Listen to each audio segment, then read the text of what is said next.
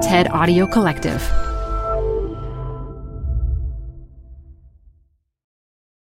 Hi, I'm Debbie Millman. Canva is great for designing visual content for work, no matter what industry or department you work in. Now, your next presentation with Canva Presentations. Start with a professionally designed template and use it as a springboard for your design. It's a serious time saver. Time to present but can't be there in person? Enter Canva Talking Presentations. Record yourself presenting and add your talking head to your slides so your audience can watch your perfected presentation anywhere, anytime. Start designing today at canva.com. Designed for work. This episode is brought to you by Progressive Insurance. Whether you love true crime or comedy, celebrity interviews or news, you call the shots on what's in your podcast queue. And guess what? Now you can call them on your auto insurance too with the Name Your Price tool from Progressive. It works just the way it sounds. You tell Progressive how much you want to pay for car insurance, and they'll show you coverage options that fit your budget. Get your quote today at progressive.com to join the over 28 million drivers who trust Progressive. Progressive Casualty Insurance Company and Affiliates. Price and coverage match limited by state law. This is Design Matters with Debbie Millman from DesignObserver.com. For 11 years now, Debbie Millman has been talking with designers and other creative types about what they do, how they got to be who they are, and what they're thinking about.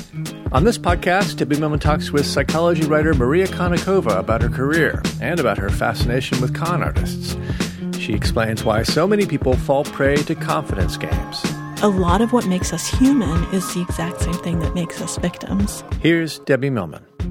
Imagine this scene a person crying, seemingly lost on a busy street. You approach and ask, What's wrong? He tells you an upsetting story about himself and his circumstances, and it makes you want to help. But in reality, you are about to be conned. Maria Konnikova's new book, The Confidence Game, dissects some of the world's greatest cons and tells us about the men and women behind them. Maria Konnikova is a contributing writer for The New Yorker. Her work has appeared in The New York Times, The Atlantic, Salon, and many other publications. Today I'm going to talk to her about her book and her fascination with psychology and storytelling. Maria Konnikova, welcome to Design Matters. Thank you so much for having me, Debbie. Maria, I understand that the first book you ever wrote was in Russian.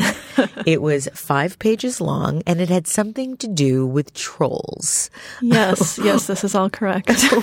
when and why did you write it? Um, so we came to the United States when I was four years old and I didn't speak a word of English. Um, and it wouldn't be for another six months or so, actually even a little bit longer. I'm, I'm, bad with dates.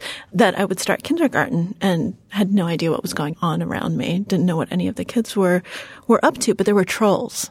There were um, trolls. Yeah, trolls were really, really big, and everyone had these troll dolls. You know, they were kind of this brownish color and they had these the big hair yeah the big hair and we couldn't we were really poor we had no money we couldn't afford trolls i didn't have a troll so i decided i was going to make a book about my very own trolls um, I do not remember what it's about, but I'm sure that my mom kept it. I'll, oh, need, to, I'll need to look I was going to ask. That would be amazing to see. Oh my gosh. I have a vague recollection of trying to draw the hair. And then I made a friend. Um, I started, you know, being able to speak a few words of English. And my, uh, my friend taught me how to draw the hands, the troll hands. Wow. So I remember sitting and practicing how to do the troll hands. So I know it was about trolls. Okay. Definitely need to see this five page book. so as you mentioned, you were born in Moscow, Russia, and you came to the United States when you were four. Now you grew up in Massachusetts. Is that correct? I did. Yes. So I grew up in a small suburb of Boston, about 40 minutes outside the city. Um, there were not very many immigrants there. It was very kind of old New England, right next to Concord. So I grew up with the, you know, Minutemen and the Old North Bridge and the shot heard around the world and all of that. Um, and spent all of my time there until college, and then I stayed in Boston for college. You lived in Moscow before the fall of the Berlin Wall, yeah. but were only there for a few years. Do you have any memories of what it was like to live there? Um, I do actually, and I think that it's because knowing what I know now as a psychologist about memory, I think it was because it was quite traumatic to leave. You know, there's there's a lot of stuff going on, and we know that emotion really heightens memory retention. I remember what our apartment was like.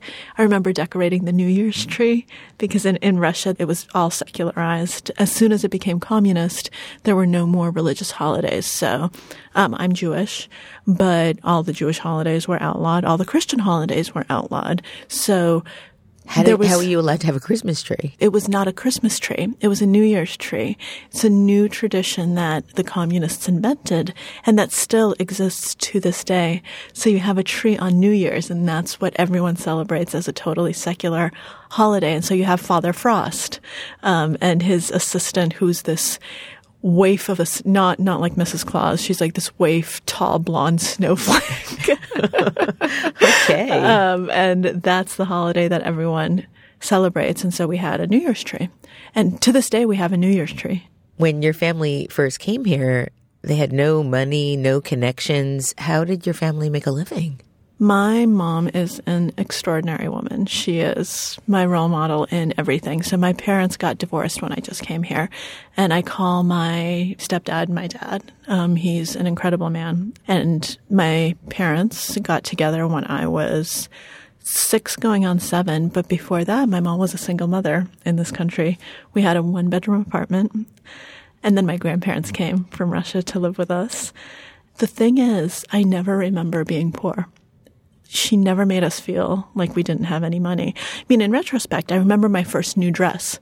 It was in fourth grade. What kind I remember, of dress was it? It was a denim dress from this Ooh. store called the Children's Place. It was this sleeveless denim thing with this big denim skirt. And it was to the ground when I first got it. And by the time I finally stopped wearing it, it was like a mini dress, a mini skirt. Um, but she's just a very strong woman who, you know, she found a job and she made it happen and we became middle class within 10 years. Extraordinary.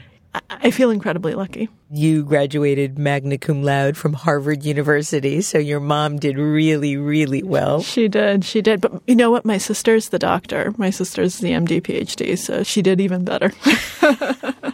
In any case, uh, before going on to get your PhD, you worked at Young and Rubicam. This would really surprise me. You worked at Young and Rubicam in Saatchi and Saatchi as a copywriter. Based on the work that your body of work now, it seems almost impossible that that's what you'd have wanted to do. I didn't, but picture being 21 years old and everyone around you knows exactly what they're doing and they're going through corporate recruiting. They're becoming investment bankers. They're becoming consultants. They're going to law school. They're going to med school. They're going to all of these different things. Harvard is a place where people know where they're going. And I am sitting there saying, I want to write. And it's a really scary feeling not having a plan and not having any safety net. And I had no connections. So everyone at Harvard, not everyone, but there were people like me, but most people who wanted to go into the arts, they had family connections. You know, they were not generation zero in this country. So I, I always had, you know, I worked at a law office. I did this. I did that. You know, I made money. I could never, I could never exactly. take a job that didn't pay me anything. And advertising they were looking for people. I said, "Oh, I can write. I can put together a portfolio, um, and they'll actually pay me." I was miserable. I didn't realize. I thought copywriter, you get to write, right? And now people, you know, they've seen Mad Men, and so they think that's advertising is this glamorous thing. It's not. I mean, you don't really get to be creative, as it, especially when you're a young copywriter, when you're fresh out of college. And so then I quit. I thought but I'm not a quitter. So maybe it's Young and Rubicam. Maybe I actually love advertising. I just don't like Y&R. So I went over to Saatchi, quit within a month. Um, and you then got a job working for Charlie Rose. Well, first I was a bartender. Okay. And I bartended and wrote because, you know, I was going to be a writer. And I realized I couldn't write. I couldn't be creative like that because I was exhausted because bars closed so late in New York. By the time I was home, it would be past 5 a.m. And so then, you know, by the time I woke up, I'd have two hours before I had to go back to the bar. Um, so I quit and then I went to work for Charlie Rose. How did you get the job with Charlie? Now finally I had connections. So I was on the Harvard alumni list. There were lots of Harvard people working at the show and I saw this job opening And so I applied and met Charlie, and we got along really well. You Um, ended up producing hundreds of show segments and went on to become the lead producer. Um, yeah, I did. I did the Charlie Rose Science series. Um, a lot of really, really interesting stuff, but it was very all-consuming.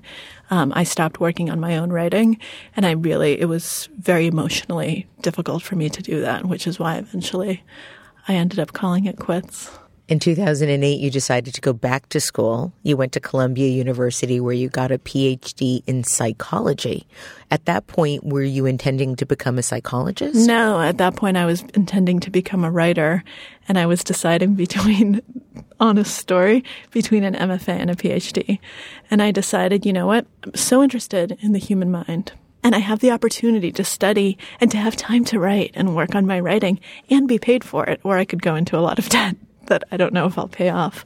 So I decided that I didn't really need the MFA because I had learned a lot as an undergrad and I felt like the best way to learn was to keep writing.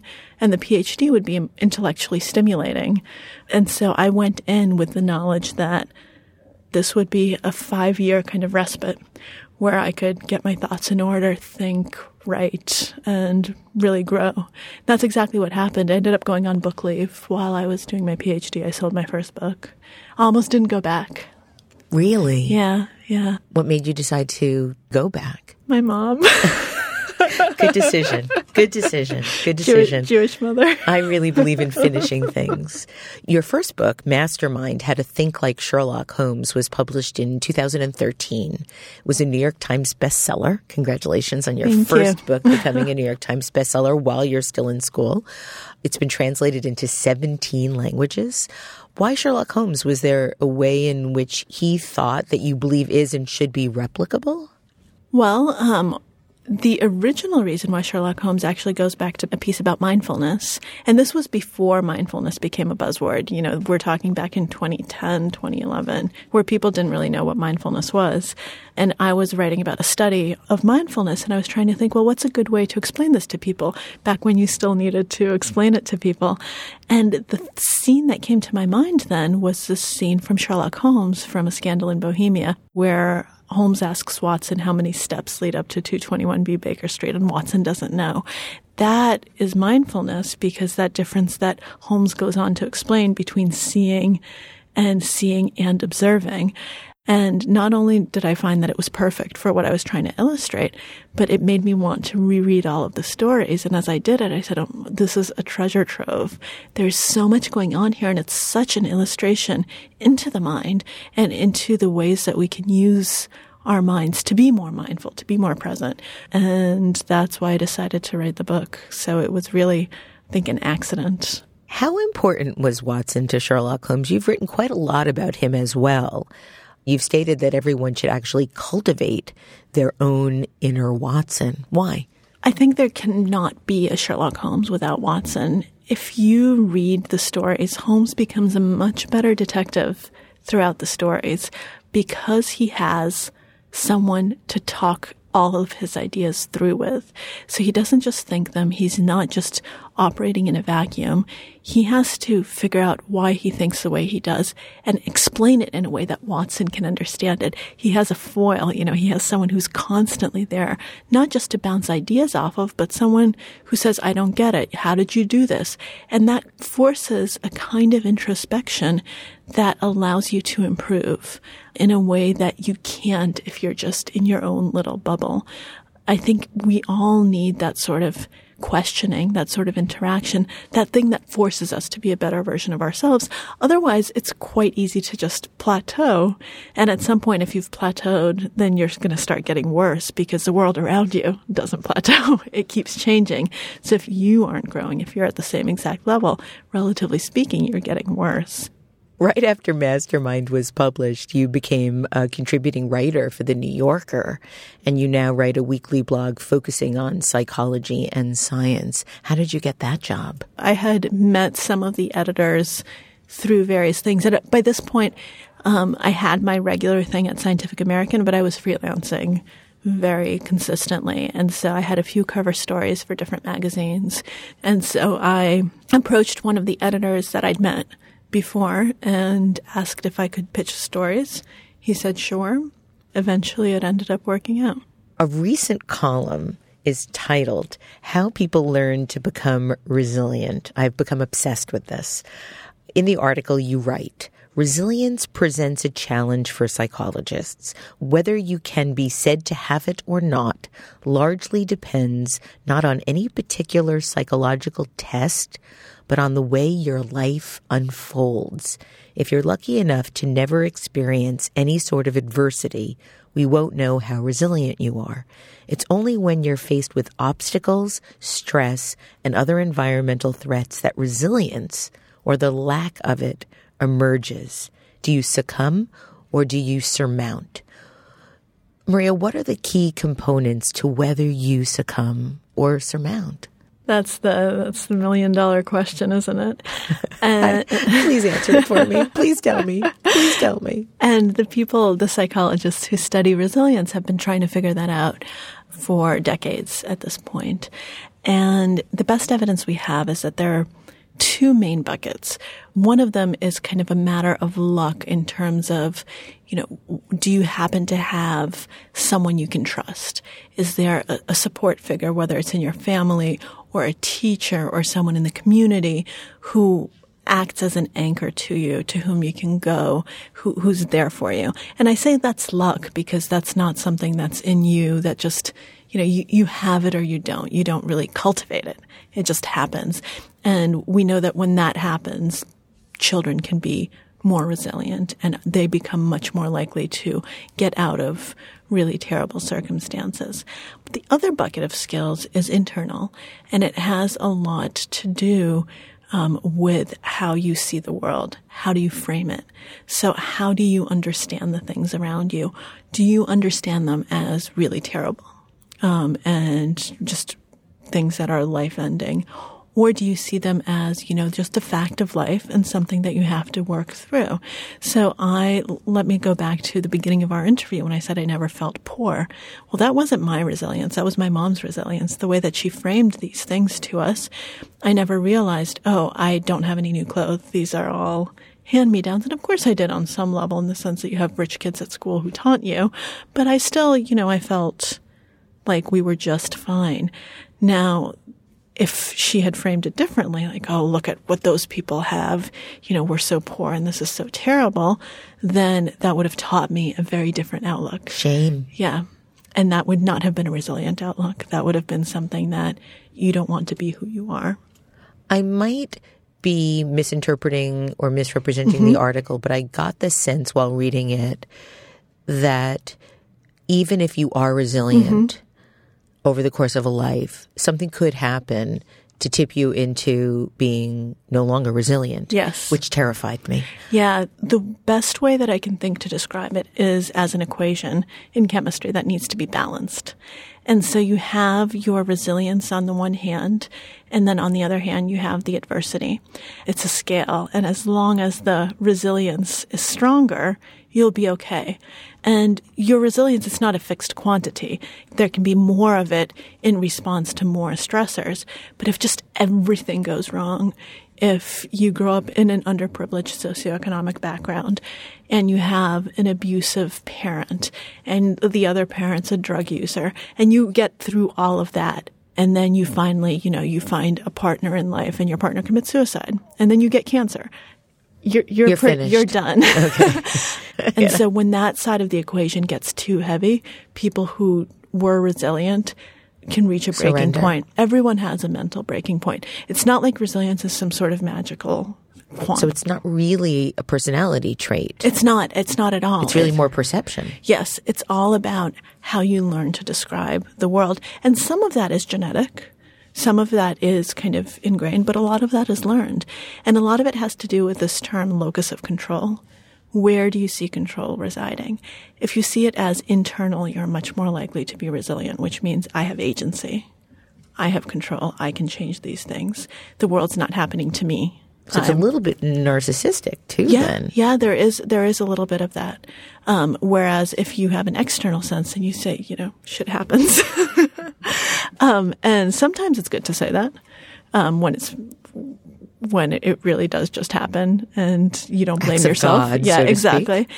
Exactly. But knowing that the true locus is inside you, that you can actually affect change yourself is incredibly powerful. And there's a lot of research that shows that locus of control can really help people, not just in underprivileged situations or when we're talking about resilience, but things like entrepreneurism. It can help you be more successful. Well, that's when agency really Um, Exactly. matters. All sorts of different areas of life where you find that the internal locus really helps you surmount. And that once again, though, that has to do with perception.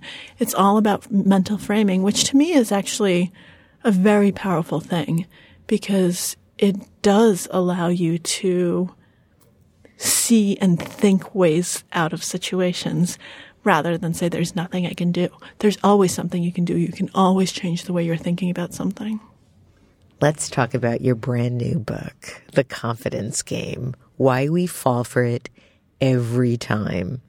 I understand you first fell for this topic after seeing David Mamet's film House of Games with Lindsay Crouse giving one of the great performances of her life. Yes. So this is really how you did come to write the book. Yes, and I actually I tried to think of a different origin myth because I didn't want to be saying, "Oh, I, I watched a movie and it made me think of a book." But it's an amazing movie. But that's actually exactly what happened. Um, my husband and I decided, you know, let's watch this. We both love Mamet movies. We love cons. He's obsessed with them.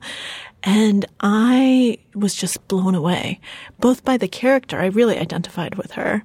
She does such a good job making you see, you know, she's a smart, successful woman. You know, she's someone you aspire to be. Absolutely. You wanna be her through yeah, most of the movie. Exactly. She's this role model. And the fact that she, she was one step ahead, or so we think, and she thinks she knows everything that's going on. I was like, yeah, you go girl. And then at the end, I was like, oh no, no, this is terrible.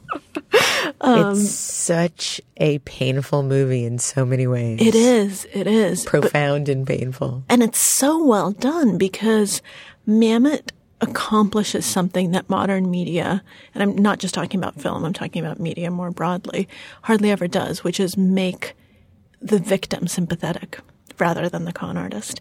Because it's so easy to do the glamorous con man, and then the victim you say schmuck. You know, right? Mark. could have figured that one exactly. Sucker. All these terrible things. I mean, if you think about how we think about the victims of con artists, we're not sympathetic to them. We say, oh, you can't fool an honest man. Oh, they must have been greedy. Something must have gone wrong. They had hope. Um, and that's hope an exact- is one of the biggest problems that and we that's ex- have. and that's exactly right, which is not bad. It's good, Right. and that's what that movie captured. But I couldn't quite put my finger on it at the time. I just wanted to know more, and there was nowhere to learn more. There was no book about how this happens, why it happens. If it can happen to her, it can happen to me. it can happen to anyone. You've been asked many, many times in many, many interviews if you've ever been conned, and your response is you don't know. Yep. You Yep. you might have been such a good con that you don't know that you've ever or never been conned. Absolutely, and I think that's true of most people. I've been conned. Tell me. I was conned. The first year I came to New York City, I'm a native New Yorker, but I had never lived in Manhattan until I graduated college. And it was the winter after I'd graduated. So it was January 1984. I'd been in New York about three or four months. I was so broke that I had to decide what I was going to use the money that I had for paying rent, paying for my student loan, or eating and I was in a really bad place. I had $400 to my name. That's all I had. I was coming from an interview. I was desperate to find a job.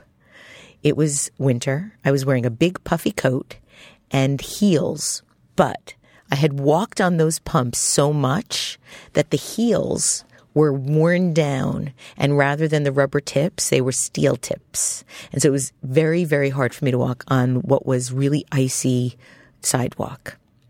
I got pushed over by someone. Two women came to my rescue and made some disparaging remark about the person that sort of pushed me by accident, but maybe not, and then walked away and didn't even stop to help me. They both stopped to help me. I didn't know that they knew each other. And the con began. It was an all afternoon con wherein one of the women then showed me a wallet that was filled with money.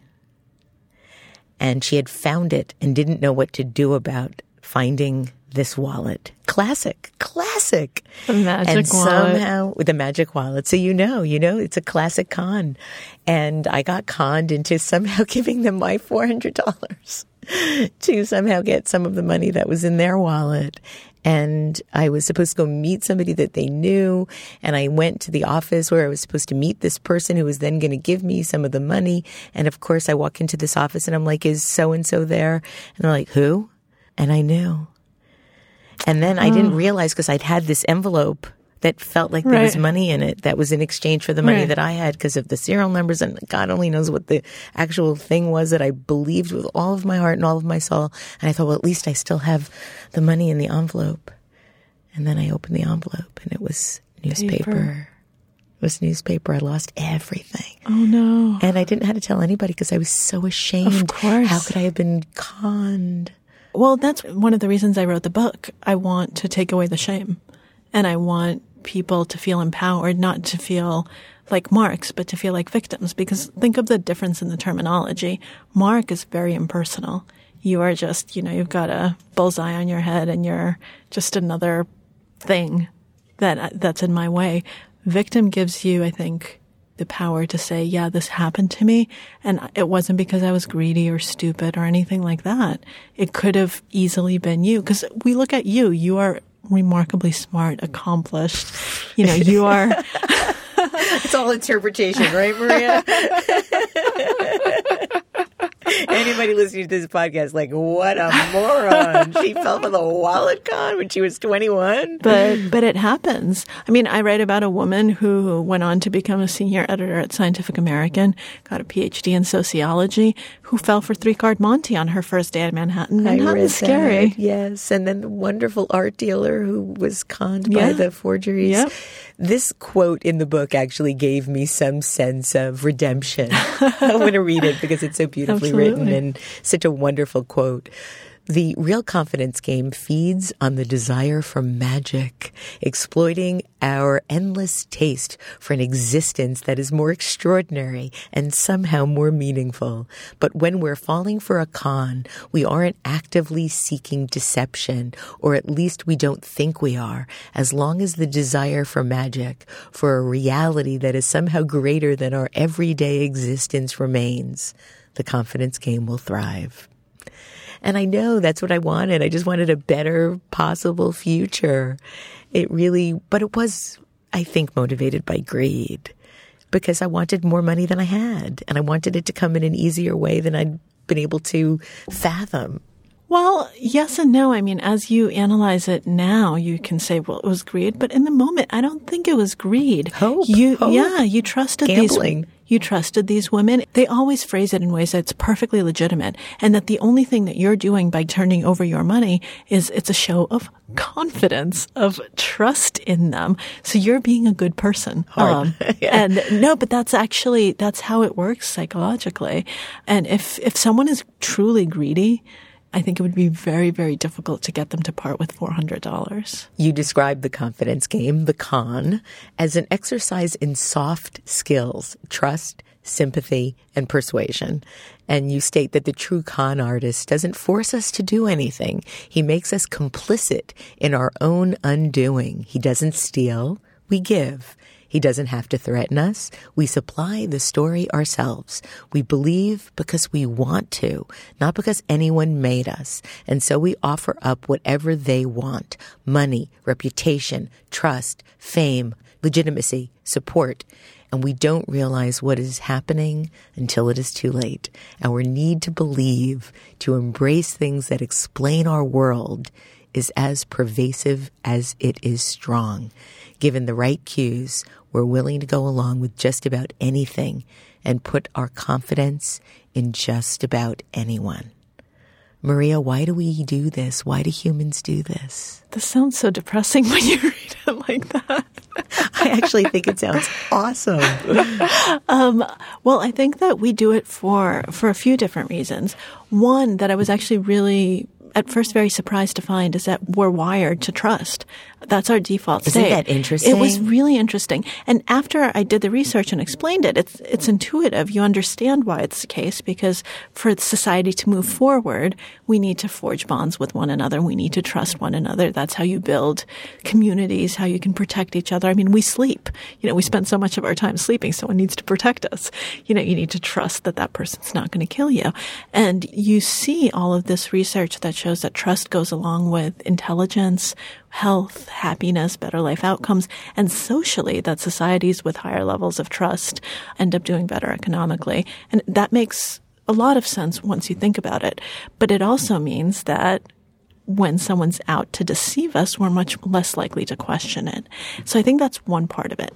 And the, the other part of it is it's not just that we want to believe. And I think that's true. We all have this positivity bias about ourselves and about the world that we are slightly better than average at, or a lot better than average at everything. One of my favorite studies in the book, it's just one or two sentences, was about um, a group of researchers who went to a hospital and interviewed people who had just gotten into car accidents and over two thirds of them had caused the accident and they asked them the how good a driver are you?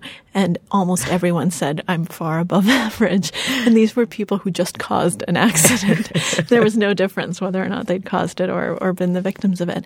And that just that illustrates how strong that bias is. And so when we think if something's too good to be true, it probably is, we only apply it to other people when it comes to ourselves, nothing's too good for us. You write at length about the dark triad of confidence games and how a con artist's brain is actually different than that of a normal person, so to speak. Can you elaborate on the dark triad? Absolutely. So the first the first element of it, which is what makes the brain a little bit different, is psychopathy. And not all by the way, it's a Venn diagram, so not all con artists are psychopaths. I think that they they have some of the dark triad, but not necessarily all three. Um, and psychopathy is a lack of empathy. Um, you're not experiencing emotions the way that other people do. So you don't feel guilt. You don't feel remorse. You know, the women who took your $400 don't think anything of so it. So they don't start feeling bad for no, not doing at all. anything to not you at all. that's harmful. Yes. By the way, those women were probably not psychopaths because women are almost never psychopaths, but they might have been desperate for their own money. Absolutely, but that illustrates the point.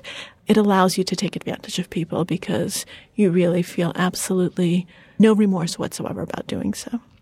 And the second part of it is narcissism, which isn't just what we think of as narcissism, which is, in my mind, overblown ego.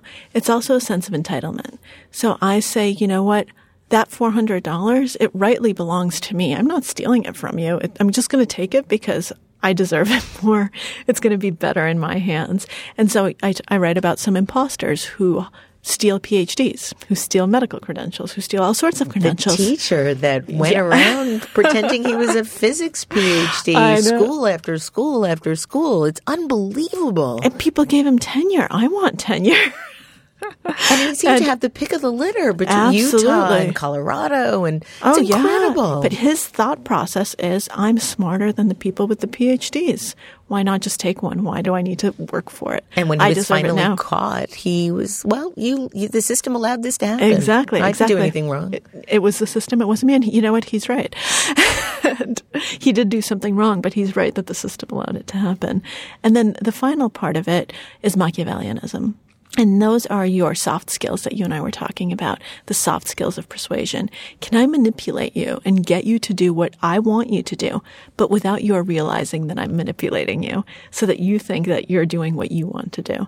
No one wants to be manipulated. No one likes being manipulated. If I sense that you're manipulating me, I'm going to bristle. I'm going to be actually really uh, upset. I'm not going to do what you want. But if I think that I'm doing it myself, well, then I'm very happy to do it. I'm so smart. I had this brilliant idea. you know, why don't I give you four hundred dollars? um, and and that's what they're so brilliant at. I think most, if not all, con artists are Machiavellians because you almost have to be. That's how you get others to put their confidence in you. You've stated that it's a thin line between con artist and good advertiser, good marketer, good politician, good lawyer. And there's so many professions that use these sorts of techniques all the time. So what is the line? What is that thin line? Where does it, where do you go from being an advertiser to being a con artist? Um, in my mind, th- that line is intention.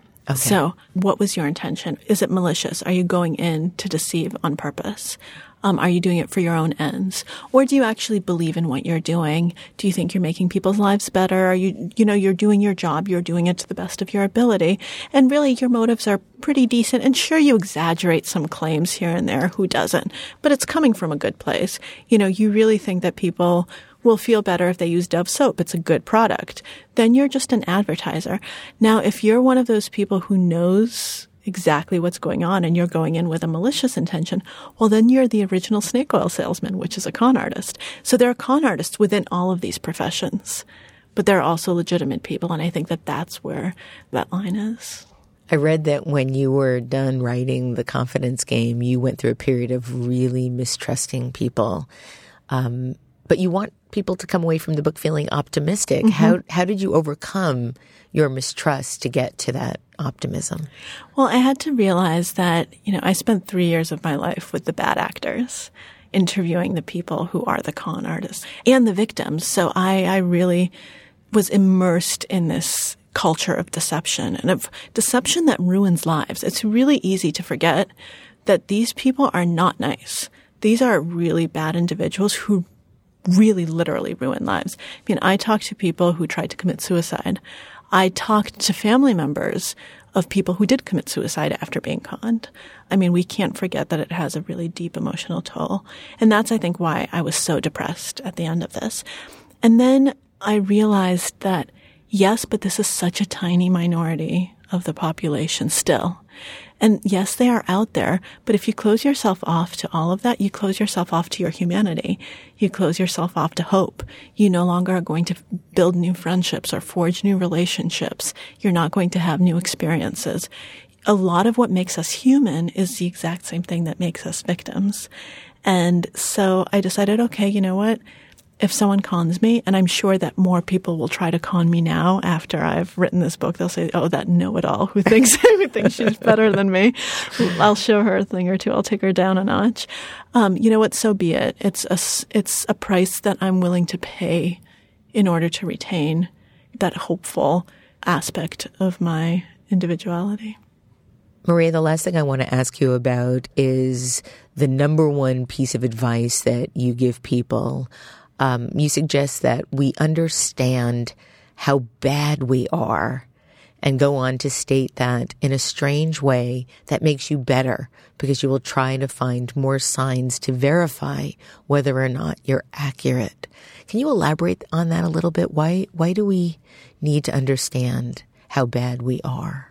Well, I think that otherwise we become complacent and overconfident the more you think that this could never happen to you, the more likely it is to happen to you because you are so confident that you're immune that you're not going to spot the same signs that someone who is a little bit less sure of him or herself would see. So, for instance, there's a con artist, and I steal this quote from David Maurer's account of the con artists from 1940, The Big Con, which is wonderful if you haven't read it.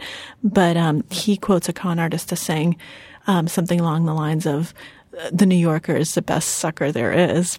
He thinks himself so wise that he loves to be taken because New Yorkers think we're so sophisticated. They end up being perfect marks because you can get them on that. Con artists themselves become perfect marks. So con artists can get conned because they are so confident that it will never happen to them that they don't see it for what it is. They see it as something totally different. Because I can't get conned, this is not a con. It's this kind of truism, but that's exactly what happens. It's this just completely vicious cycle. And so knowing our shortcomings, knowing, okay, I cannot tell if someone is lying, trusting that a little bit less, I think you will start looking for more external pieces of validation and support instead of saying, because I know you're not lying to me, you're not lying. You'll say, okay, I think you're not lying to me, but let me just Google that. so maybe it's know? getting in touch with our vulnerabilities a little bit more exactly, intimately. Exactly. Maria Konnikova, thank you so much for being on Design Matters today. Your books are remarkable for more about what Maria Konnikova is up to or to read uh, quite a lot of her articles, go to her website, mariakonnikova.com. This is the 11th anniversary of Design Matters. I'd like to thank you for listening. And remember, we can talk about making a difference, we can make a difference, or we can do both. I'm Debbie Millman, and I look forward to talking with you again soon. Design Matters with Debbie Millman is recorded at the Masters in Branding Studio at the School of Visual Arts in New York City. It is produced by Curtis Fox Productions with technical assistance by Mark Dudlick. The show is published exclusively by DesignObserver.com. You can subscribe to this free podcast in the iTunes Store.